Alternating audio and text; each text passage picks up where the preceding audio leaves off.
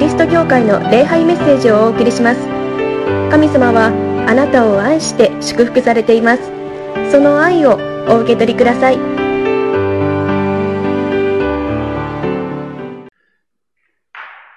この新型コロナウイルスの感染が広がりつつあって、どうなるんだろうかなとこ心配をしております。また、あこの大雨ニュースが流れていますね。大きな、今までにないような大雨が降るという。いや、もう実際に降って被害に遭って、えー川が溢れているというところもあります。本当に大変な世の中だなと、これからどうなってしまうんだろうかなと私たち不安に思うのであります。けれども、今日の聖書の言葉を読むときに、神様が私たちに語りかけてくださいます。いや、それでも、この世界は神様の手の中にあって、私を信頼していなさいと言っていてくださるのであります。私たちはその神様を知っている。その神様を信じ、その神様に導かれて生きているということは本当に幸いなことであります。この神様を知らない他の世の方々はどんなに不安な、どんなに恐ろしい思いをしておられるのかなと思うんですね。でもこの世の中にあって私たちがその神様を信頼して、本当に平安の中を生き、希望を持って生きるということは、この世の方々にとっても世の光であり、希望であります。今日も私たちは神様の言葉を聞き、神様の愛の宣言を聞いて、元気になりたい。そしてこの世界の世の光、地の塩となってですね、希望となる生き方をしたいと思うのであります。今日の第一のポイントですね。すべては神様の手の中にあるということです。このコヘレトの言葉というところの3章ですね。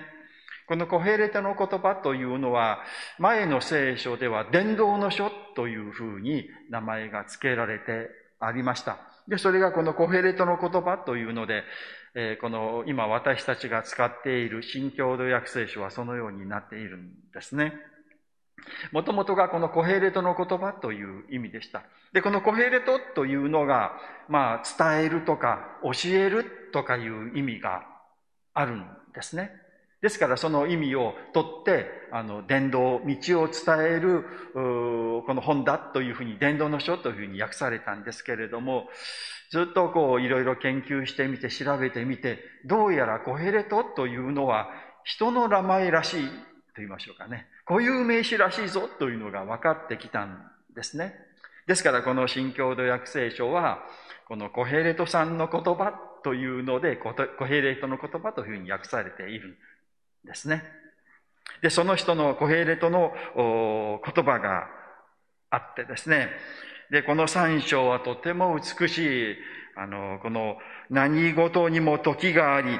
天の下の出来事には全て定められた時があると言ってですね、この生まれる時、死ぬ時、植える時、植えたものを抜く時、いろんな時がずっと書いて、えーあります。これは何かというと、私たちの人生を表している。私たちの人生、いろんなことがあるということですね。嬉しいこともありますけれども、中には嫌なこととか、あ、これは大変だなって思うこと、それもありますね。この死ぬ時とかですね、えー殺す時なんてのがあるし、こう破壊する時ですね、この泣く時、嘆く時とかいうのもあります。私たちの人生、えーいいことばかりではありません。嫌だなとか苦しいなとか辛いなと思う。なぜこんなことが、ということが起こるのが人生なんだということです。まあ、このいろんな、いろんなことがある。まあ、その中で私たちはこの新型コロナの中にあって、いつもマスクをしないといけないという、こう、人と人とは距離を置いて、え話をしないといけない。楽しく食事をしながら歓談をするというのは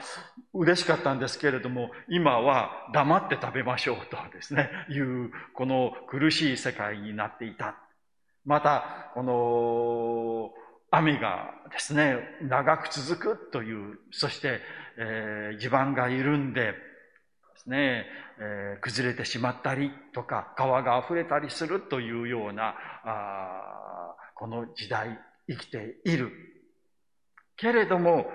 これは何かというと、でもその一つ一つは神様が導いておられるし、神様がちゃんと知っておられることなんだということです。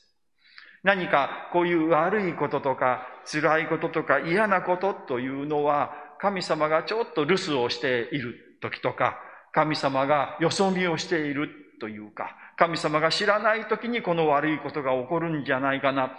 ということではないんだということですよ。もうすべてのことは神様がちゃんとしておられる神様はいつも私たちと共にいてくださり、嬉しい時は良かったねと言って喜んでいてくださるし、嫌なこと、辛いこと、当に苦しい時も共にいてくださり、一緒に苦しんでくださっているお方なんだということです。ですから人生のどんな時、あらゆる時も私たちは神様と共に生きる。神様の導き、えー、神様の手の中にあるんだということであります。まあ、この世界はどういう世界だというので、まあ、いろんな考え方がありまして、一つですね、あの、理心論という考え方があるんです。この理心論というのは理科の理ですね。理論の理。で、えー、まあ、神様ですね。で、それで理心論っていう。この世界がどういう世界なのかなという考え。まあ、ちょっとキリスト教的な考え方でありますけれども、実質的には無神論的な考え方なんですね。この理心論というのは。どんな考え方かと言いますと、神様はこの世界を作られた。で、完璧に作られた。で、いろんな法則を作られた。こう星の運行とかですね。の、いうのも作られたし、この地球なら地球の中の風の動きとか、温度とかですね、気圧とか、もうあらゆること、その法則を作られた。で、物と物と物との関係とかですね。で、この宇宙を完成させられたんだと。で、あとは、まあ、この宇宙をポンと置いて、まあ、スイッチを入れて、あとはこの法則に従って動くままにされて、神様は何もされないんだ。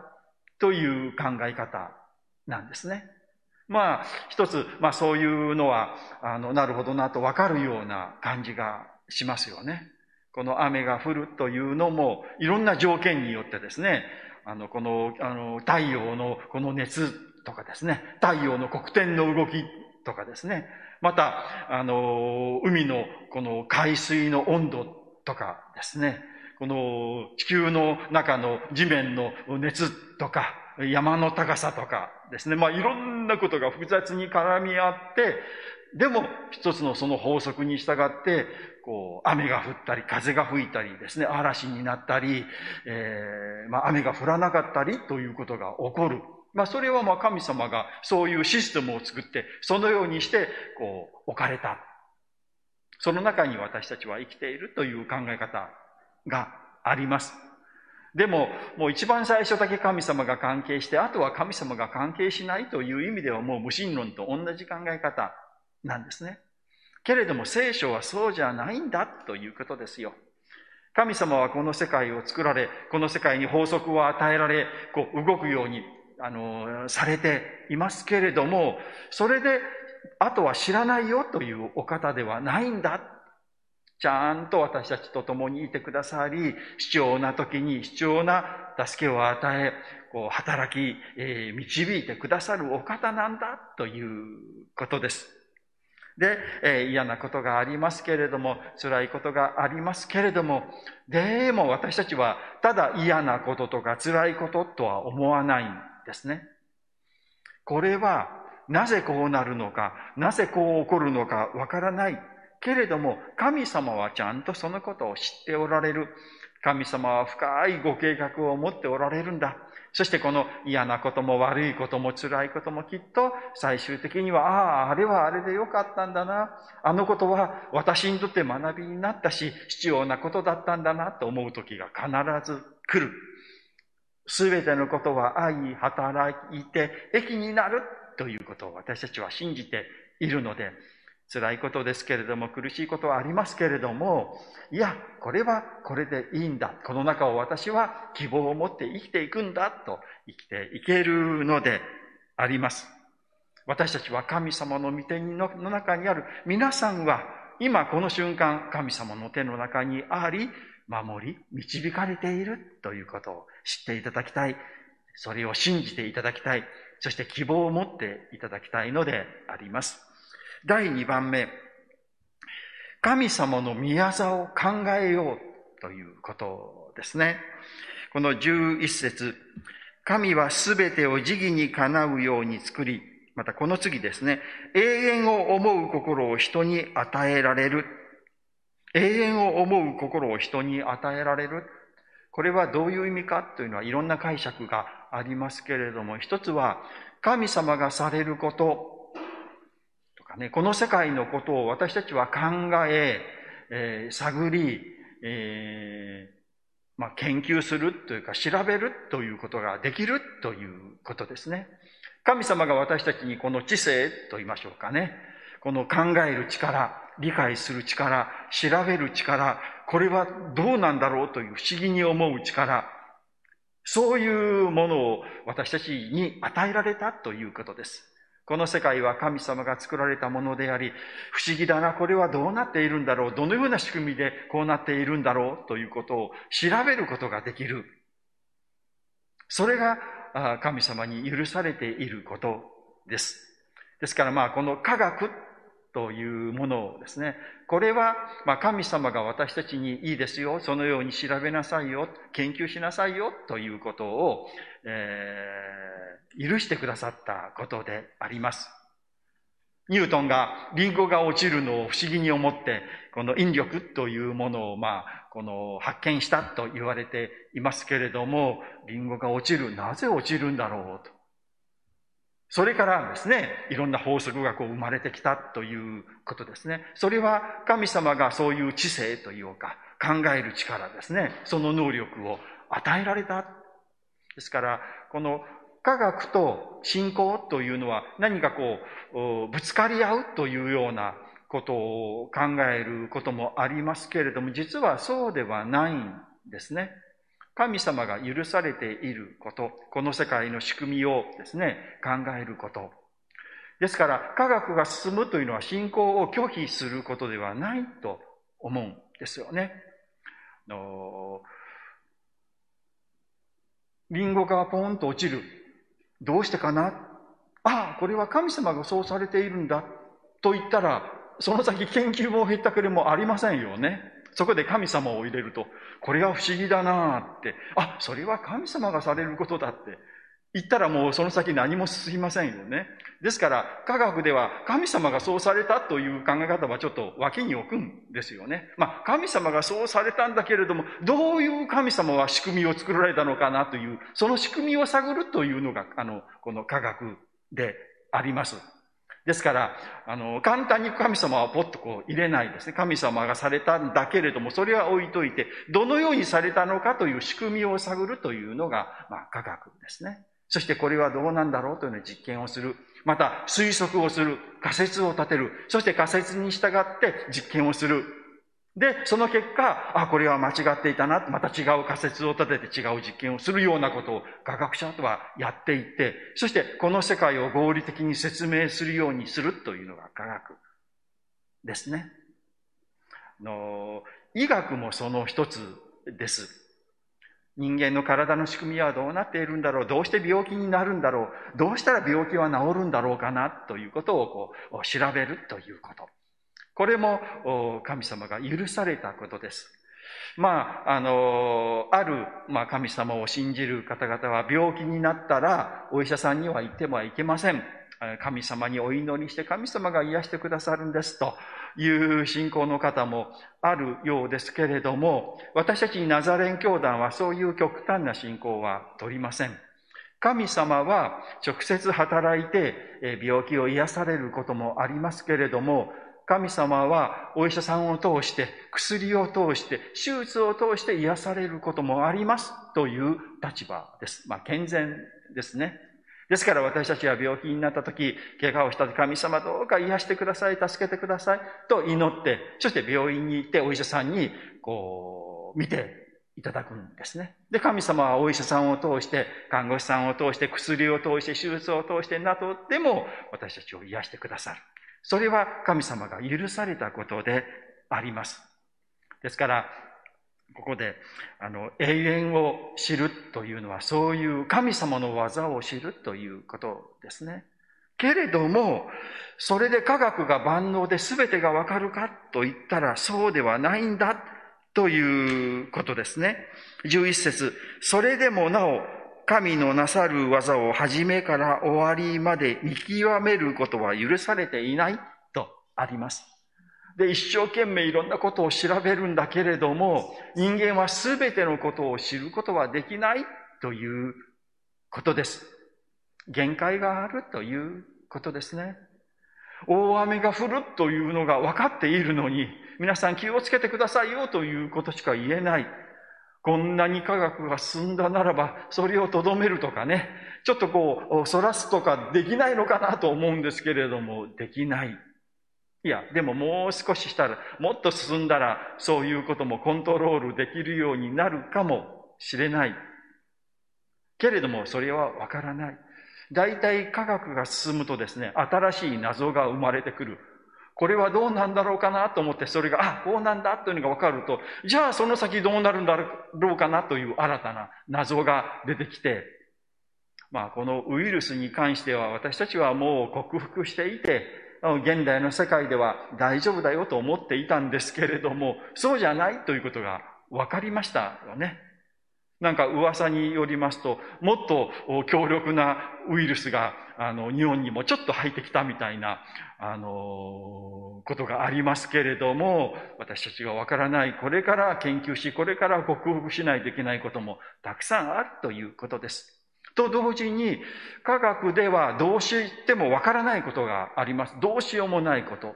それはですね、人間は何のために生まれてきたのか、人間の生きる目的は何なのか、人間は死んだ、死んだらどうなるのか、なんていうことは科学の分野ではないですよね。そのことに関してはもうどうしようもないんですね。わかる、わからない。どうせ死ぬんならばもう楽しくめちゃくちゃに生きてもいいんじゃないかな、みたいな考え方も出てくるんですね。でも人生に意義があるならば、何のため生まれてきたんだろうか、私はこの世界で何をすべきなんだろうか、というのは科学の分野ではない。医学の分野でもない。これは、まあ、宗教と言いましょうか、哲学の分野ですね。で、私たちにはその聖書がある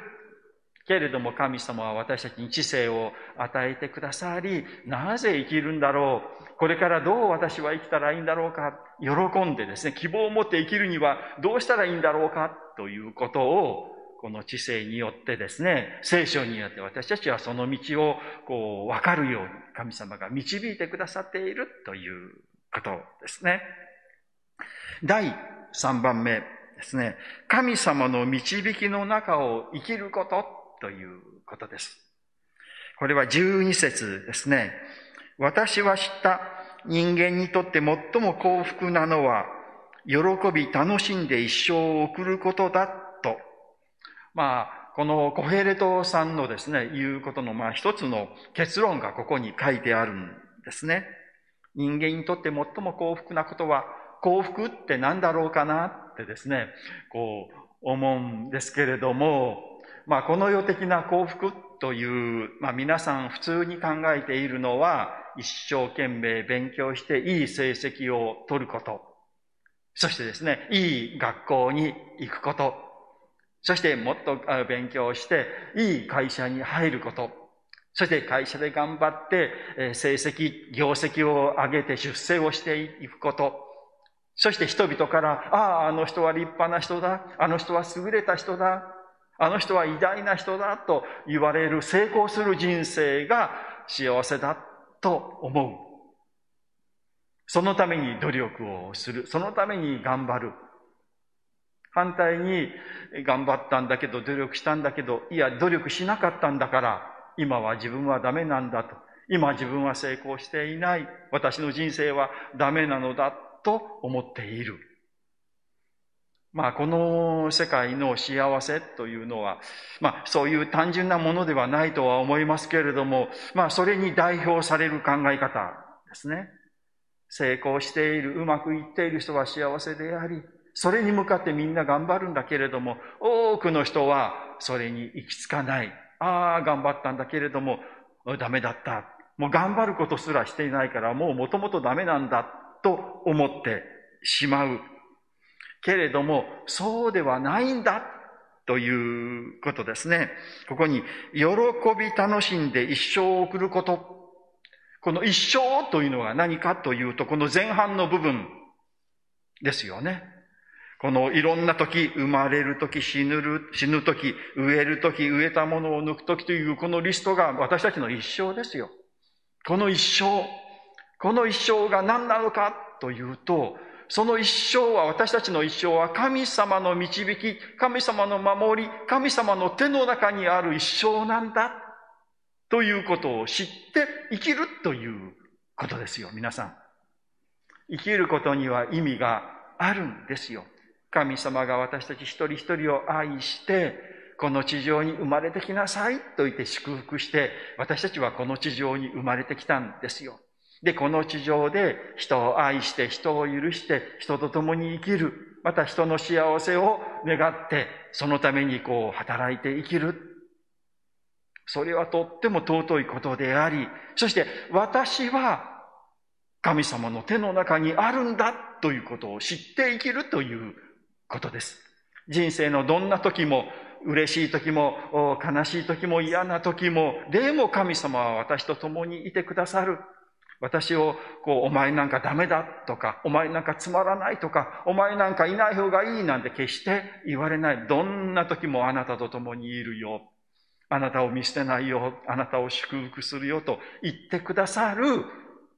神様を知って、ああ、私は神様に愛されている。私の人生は意義ある人生なんだ。私はここにいてもいいんだ。と思って信じて生きる。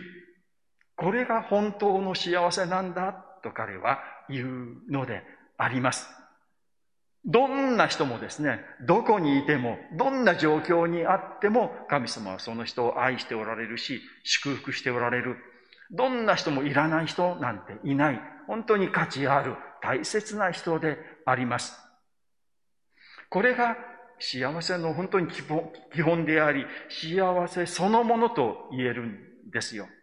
あ、私は今生きていてもいいんだ。私には価値があるんだ。私にはなすべき働き、仕事、使命があるんだということを知る。そしてその中を生きている人っていうのは本当に幸いな人であります。すべての人がそうであるべきです。